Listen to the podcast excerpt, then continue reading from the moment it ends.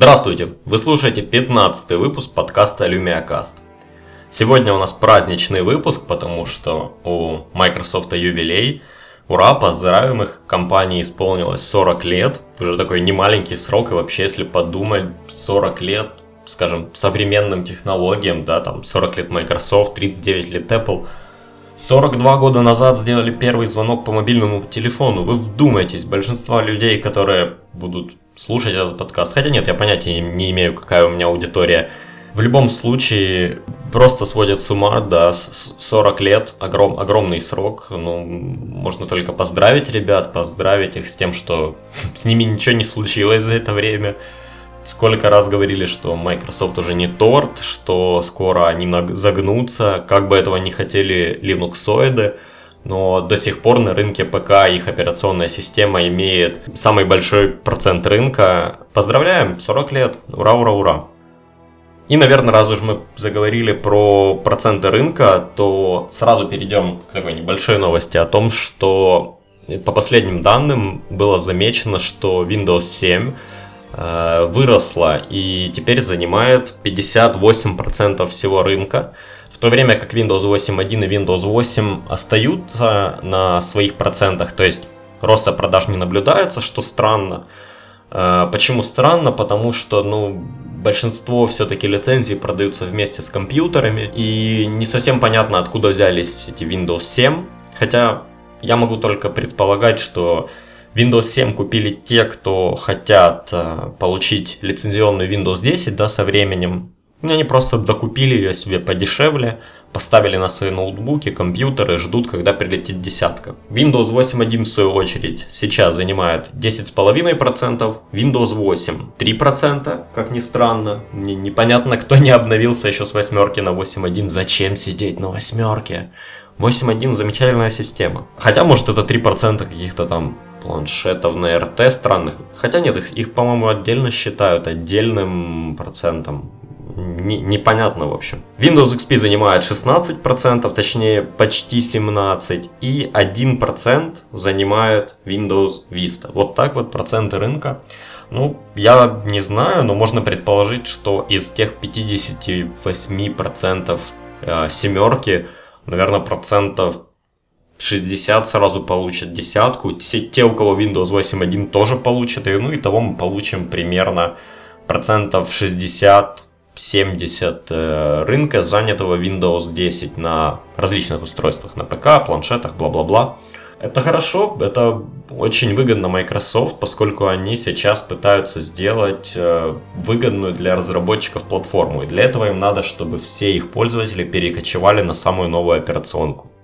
А, Еще одна очень радостная новость этой недели. На этой неделе открыли предзаказ на новый Microsoft Surface 3. Сейчас вы, наверное, скажете, стоп, стоп, стоп, чувак, какой новый? Раньше же был 3. А, раньше был Microsoft Surface Pro 3, как бы Pro версия. Сейчас нам показали обычную версию, которая выйдет э, через 2 месяца э, в 27 странах. И что будет представлять из себя эта версия? Э, новый Microsoft Surface 3 это 10,8 э, дюйма экран э, соотношением сторон 3 к 2, как и у старшей модели.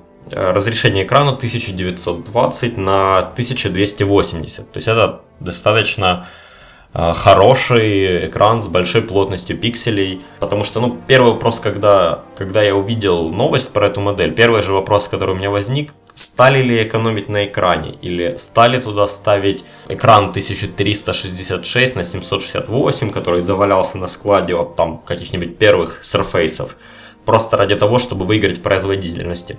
Но нет, поставили хороший экран. Процессор. Процессор Intel Atom X7 Z8720. Сначала мне показалось странным, потому что я думал, что будет стоять Core M. Хотя я не отбрасываю э, возможности того, что Core M будет стоять в следующем Surface Pro, который должны по идее, показать в конце месяца на конференции Build. Но, может и не покажут, может там ничего не запланировано. А, в любом случае, в этой версии стоит Atom, все-таки чуть более планшетный процессор. В общем, на Q&A сессии в Reddit Microsoft спрашивали, а почему, почему не Core M? На что Microsoft ответили, что они стремились сделать максимально э, энергоэффективное решение И на их замерах X7 Atom не сильно отставал от Intel Core M по производительности. А в критических ситуациях он разгоняется до частоты 2,4 ГГц, а у него 4 ядра, ну, в общем, это, это хороший процессор, но в состоянии, скажем так, покоя, в состоянии того, когда вы просто читаете веб, когда вы просматриваете какие-то, не знаю, свои любимые сериалы, он работает на невысокой частоте 1,4 ГГц и экономит батарею сильно. В итоге Microsoft удалось добиться 10 часов э, работы их нового планшета. Ну, опять же, это сложно сказать, 10 часов чего. Э, сейчас самая любимая маркетологов фраза 10 часов проигрывания видео. В общем, я, я не знаю, честно говоря, как можно мерить что-то часами видео, но на фотографиях с разобранным Surface видно, что там такая же небольшая плата, как у нового MacBook, и огромная-огромная батарея, которая занимает все пространство внутри. Так что я думаю, да, он будет работать долго, это круто. Оперативная память. Будет две версии Microsoft Surface. Одна с двумя гигабайтами оперативной памяти, вторая с четырьмя гигабайтами оперативной памяти. Соответственно, жесткие диски у этих версий будут разные. У одной 64 гигабайта, у, второго, у второй 128 гигабайт. И это не SSD, это eMMC. По тестам, которые проводили Microsoft, э, eMMC память, которую они поставили примерно на 40% медленнее, чем SSD честно говоря, по моим ощущениям, eMMC быстрее, чем HDD, например. Да и ставить HDD в планшет странно. А, потому Microsoft как бы не рекомендует использовать его там для монтажа видео или работы с большими, очень большими файлами. Ну, они как бы говорят, что чуваки, ну если вы хотите это делать, то купите прошку себе. Это все-таки больше планшет. И я вот сейчас уже много-много раз говорю что-то там из серии. Это просто планшет. Э, почему? когда показали Surface Pro 3, то мне казалось, что это вот прямо идеальный Surface. Потому что в первой версии, во второй версии были явные изъяны. Не хватало железа для того, чтобы сделать планшет на x86 архитектуре одновременно и мощным, и долгоиграющим. Потому прошлые прошки, первая и вторая, они ну, не работали долго. Это был планшет, э, простите, ноутбук, ультрабук с оторванной клавиатурой. Да, красиво, да, хорошо выглядели, но это было компромиссное решение. Surface Pro 3 хоть и не работает на самом энергоэффективном процессоре, но у Core 3 версии уже не было кулера, она долго работает, она производительная, в общем, в общем он крутой.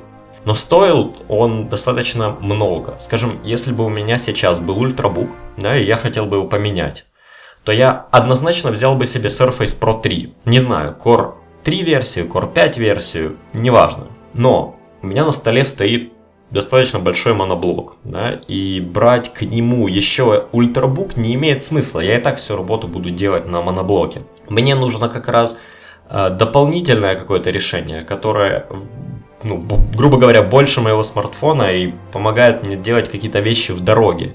Но для меня не нужно супер производительное решение. Правда, я не монтирую видео, я все, что делаю, пишу коды, иногда что-то фотошоплю, там, смотрю видяшки, играю в какие-то минимальные игры. И именно поэтому для меня новый Surface 3 идеальное решение. Он не такой большой, как прошка, он легче прошки, весит всего 622 грамма, это самый легкий Surface ever, по-моему. У него достаточное количество оперативной памяти, хороший процессор, то есть это не старая версия атомов, это новые производительные атомы. В старшей версии есть LTE модуль, и главная цена, да, вот то, что я говорил. Я не очень готов покупать Pro 3 как э, дополнительную машинку за там 900 долларов. Как основную машинку, да, 900 долларов, 1200 вполне, ну если это мой основной ПК. А новая же Surface 3 стоит 599 долларов за старшую версию и 499 долларов за младшую версию. Не знаю, то есть я скорее всего подожду билда, который будет в конце месяца, посмотрю какой будет Pro 4, ну, возможно, я подожду и возьму себе Pro 4, если он будет на Core M. Ну, или если там что-то будет, что-то такое прям цепляющее в нем. Но пока для меня версия Microsoft Surface 3 за 599 долларов это просто идеальное устройство. Конкретно сейчас, ну, часто люди меня спрашивают, да нахрена тебе планшет на Windows, что ты с ним такое будешь делать? А, зачем, зачем, зачем вот это все? Скажем, во-первых, мне нравится, как планшет на Windows работает вместе с моим Windows Phone. Это правда удобно. Фотографии через OneDrive, а, и там, и там OneNote нормальный, множество приложений у меня куплено, которые работают одновременно на двух платформах. Но мне и нравится, как работают многие вещи в самой ПК Windows, да, которые я могу использовать на планшете. Тот же Steam с огромным количеством купленных у меня игр. Э, Battle.net и Hearthstone. Ну, хотя Hearthstone теперь есть и на других платформах, это такое. Э, если мне нужно, я могу поставить какой-нибудь, не знаю, Notepad++ или еще какую-то там штуку для того, чтобы написать небольшой кусок кода в дороге или еще что-то такое. Я правда когда-то так делал, пока ходил, по-моему, на курсы. Я, я пару раз что-то писал на планшете, было дело. Понятное дело, с клавиатурой, но, но это работает. Вот мне нравится вот эта гибкость, которую дают планшеты на Windows 8, потому что у меня не, не получалось добиться такой же гибкости при использовании Nexus 7. Да даже тот факт, что я могу разделить экран на две части и использовать одновременно два приложения, это уже big fucking deal. Даже сейчас у меня на одной половинке открыт OneNote с ссылками для подкаста, на второй половинке э, браузер, в котором я их открываю, грубо говоря. Но я вижу одновременно два приложения, а так мне пришлось бы, пришлось бы переключаться все время. Потому для меня э, новый Surface это просто великолепная замена того планшета, который есть у меня сейчас. Наконец-то Microsoft сделали то, что от них хотели уже очень-очень давно. Это очень хороший, отличный планшет. Э, если Pro 3 надо сравнивать с ультрабуками, то Surface 3, обычный, без Pro, это, не знаю, больше всего мне напоминает Z4 таблет от Sony, у которого тоже есть клавиатура, у которого есть нижняя панель, ну, то есть такой закос под Productivity. Ну, вот прямо они один в один. Surface 3 это больше планшет, Pro это больше ультрабук. Кстати, недавно была забавная новость на Кикстартере про каких-то китайцев, которые вовсю скопировали дизайн Surface, ну прям такой же откидной стенд, такая же пристегивающаяся клавиатура. Ну, правда, внешне она выглядит как-то хреноватенько, ну так, чисто визуально по клавишам. Э, Все это работает на перепиленном андроиде, вот как раз для решений 10-дюймовых э, решений, которые хотят быть не только планшетом, но и ноутбуком на Android. Не знаю, многим что-то не понравилось, но мне идея показалась прикольной. Вот это, возможно, был бы один из первых планшетов на Android, который мог бы мне подойти. Следующая тема, которая, признаться, меня немножко поразила, касается так называемого Project White Spaces. Кто не знает, Microsoft очень-очень сильно, ну как и другие компании, участвует в различных проектах по развитию Африки и там, скажем, отстающих стран. Э, потому что, ну, все понимают, что это огромный кусок земли, огромное количество людей, которые, с которых, грубо говоря, не стригут бабло, потому что они, у них нет интернета, они не пользуются какими-то веб-сервисами, прочее, прочее, прочее. Плюс у того же Билла Гейтса, э, у него существуют свои различные фонды, да, которые поддерживают людей в Африке. А, у него, кстати, достаточно интересный сайт gatesletter.com, на котором он объясняет, зачем он это делает, почему это нужно, а, какой потенциал есть у Африки, чего там люди могут добиться. Ну, в принципе, чем мне понравился сайт, тем, что это а, один из первых таких благотворительно-рекламных сайтов, который ну, объясняет, зачем это делать. Не просто с точки зрения «а давайте поможем людям», а «а давайте поможем людям», потому что ну, э, э, это реально вариант. Но сейчас не об этом. Сейчас про Project White Spaces, который входит в набор проектов, а, касающихся Африки. А, суть заключается в том, что телевизионный сигнал, который мы сейчас используем, он очень неэффективный. Вместе с, не знаю, телесигналом, собственно, который принимает ваш телевизор, вы также получаете огромное количество различных шумов, пустот, еще чего-то. И ребята из Microsoft Research додумались каким-то образом, как использовать вот эти пустоты для того, чтобы раздавать э, Wi-Fi. Причем раздавать его на огромное расстояние с достаточно хорошей скоростью. И меня в целом поразил этот подход, да. Он заставляет задуматься, а что же еще мы используем так неэффективно, да тестовый пример этого проекта, который был использован в Кении, поставили, ну реально, собрали на коленке телевышку, подняли ее, какой-то туда модуль долепили, и после чего показали, как в каком-то там селении этих кенийских воинов, таких, знаете, ну, в обвязках полуголых, э, сидят люди и на планшете в Internet Explorer -е открывают какие-то странички.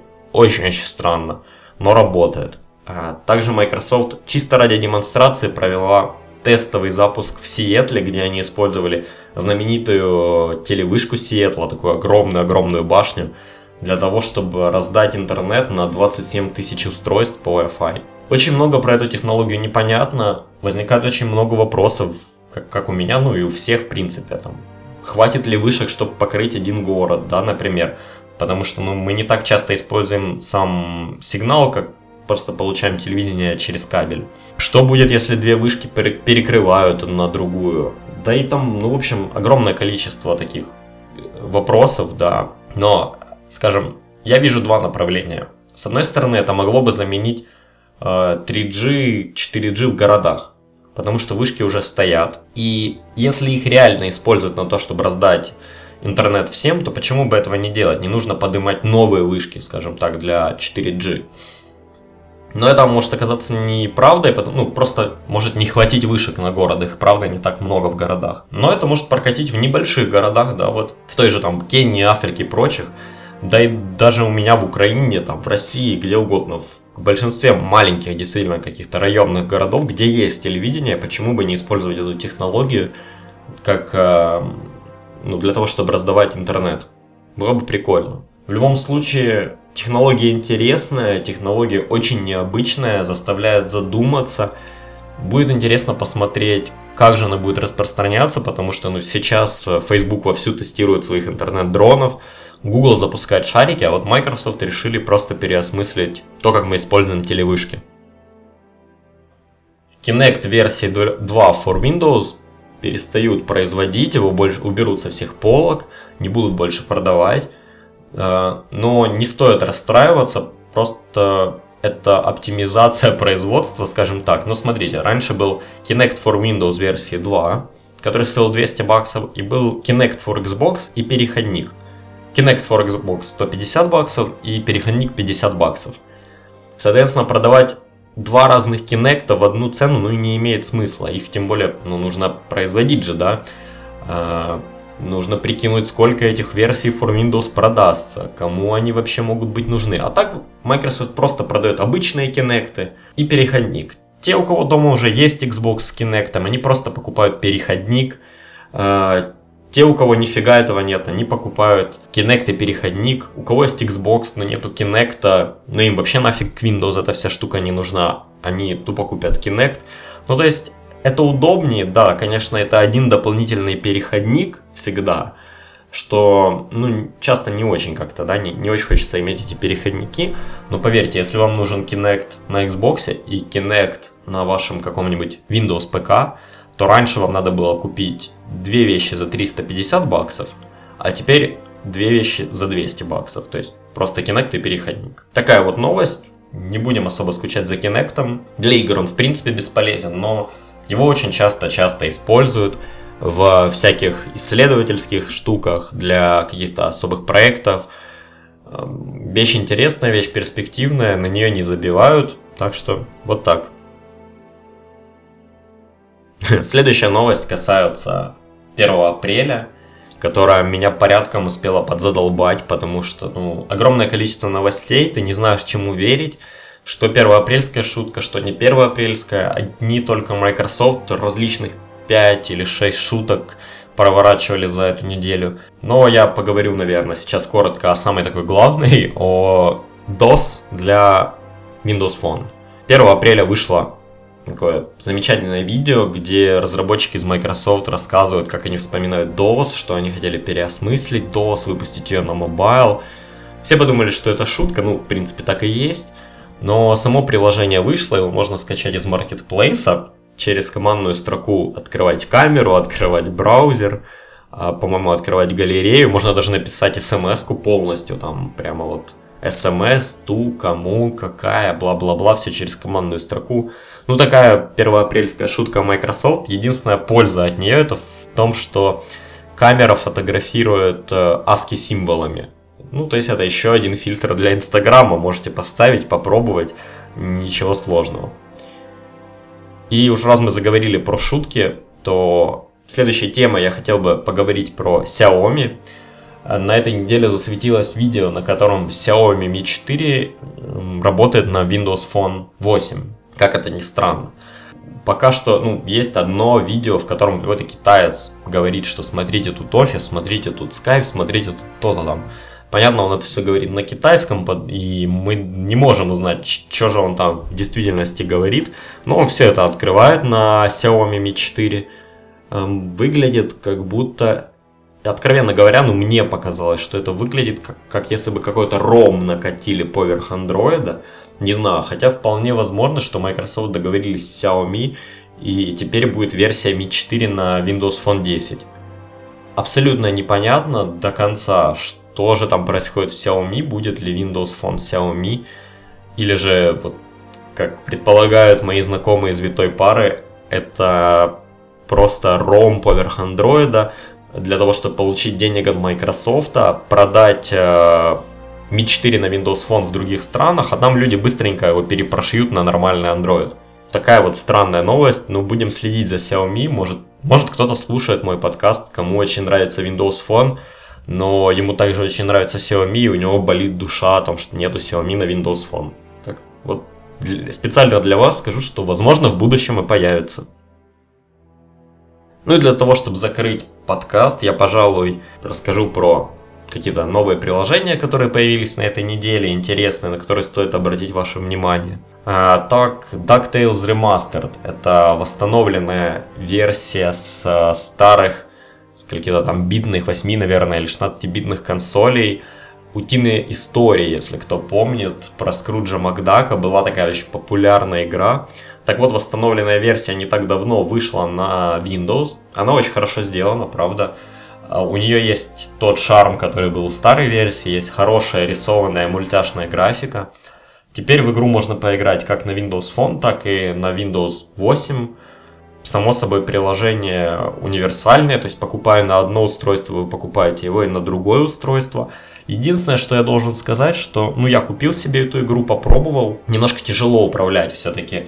Это старая консольная игра, где нужна точность, а на сенсорных контролах э, тяжеловато. Я очень-очень много раз умирал в ней и, ну, просто задолбался играть в нее. Но игра сделана отлично, Наверное, придраться я могу только к тому, что нет облачных сохранений, насколько я понял. Это единственная моя придирка. В целом, прекрасная игра, DuckTales Remastered, посмотрите.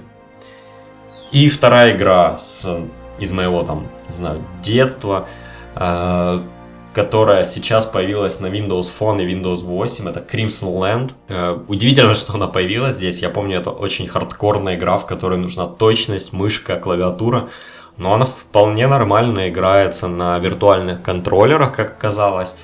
Единственное, что ну я чуть-чуть бы поменял э, то, как управляется поворот персонажем в этой игре. Но в целом играбельно, играть весело, можно играть с другом.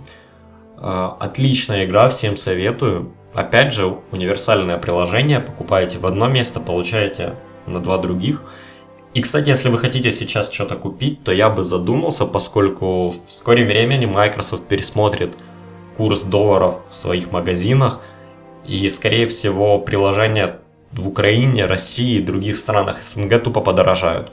Потому если есть что-то, что бы вы очень-очень хотели, стоит купить его сейчас очень дешево. Ну так, чтобы вы понимали, DuckTales на iOS стоит 592 рубля в России – 572 рубля на Android в России, 395 на Windows. А на Windows вы еще и получаете его и на планшет, и на смартфон.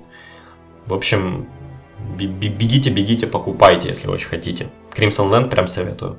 Dead Trigger 2 появился на Windows Phone. Ура! Не прошло и 10 лет, уже все забыли про него на других платформах.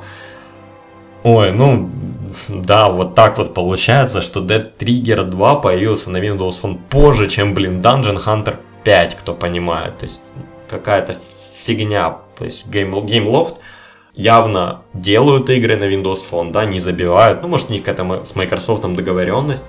А все остальные портируют, но как-то очень-очень-очень лениво. не знаю, по-моему, триггер сделан на Unity, Unity работает на Windows Phone, в чем была такая большая проблема его портировать, ну, скорее всего, он уже перестал приносить деньги на других платформах, и разработчики решили, так, еще чутка подоем эту штуку, пустим ее на Windows Phone. Откровенно говоря, я даже попробовать не смогу, у меня зависло на входе на окне авторизации, просто вечно авторизируется, не понимаю. В общем, такая фигня, сказать ничего не могу. Э, Microsoft Research засветили приложение Hyperlapse. Кто помнит, кто не помнит, не так давно они показывали технологию Hyperlapse для того, чтобы склеивать красивые видео из длинных проходов с камерой. Ну, представьте, вы взяли телефон в руки, идете по улице, повернули налево, повернули направо, потом ускорили это все в 10 раз скорее всего, у вас будет очень такая дерганая картинка, да, ну потому что вы идете, телефон трясется, вы не очень ровно поворачиваете, скорее всего. Так вот, технология Hyperlapse сглаживает это все по каким-то очень хитрым алгоритмам и выстраивает э, кадр так, как если бы камера просто очень-очень быстро летела по улице. Причем скорость этого полета вы можете регулировать. Приложение пока еще недоступно, оно в closed beta, там research -и его тестируют. Но я лично очень жду это приложение. Было бы прикольно снять таких пару видео куда-нибудь в Инстаграм, не знаю. И последняя новость. Э, ВКонтакте для Windows Phone обновился. Стал чуть попривлекательнее, чуть-чуть перебрали дизайн, но он обзавелся огромным количеством новых функций, стал в разы удобнее. ВКонтакте молодцы, Facebook говно. Хотя, ну как, Facebook это же не, не сами Facebook делали, это делал Microsoft когда-то еще очень давно, потому что Facebook сами делать не хотели. Так что вряд ли можно ругать э, само приложение, но поскольку у Microsoft нет доступа к коду Facebook, да, ну, можно ругать Facebook за то, что они лентяи. В любом случае, спасибо, что слушали этот под подкаст. Э, делитесь с ним, ретвитьте, шарьте у себя в социальных сетях. Большое вам спасибо, если вы это сделаете. Можете почитать мой блог lumialog.com wordpress.com. Подписывайтесь на этот подкаст на подстере lumiacast.podster.fm. Э, всем спасибо, пока!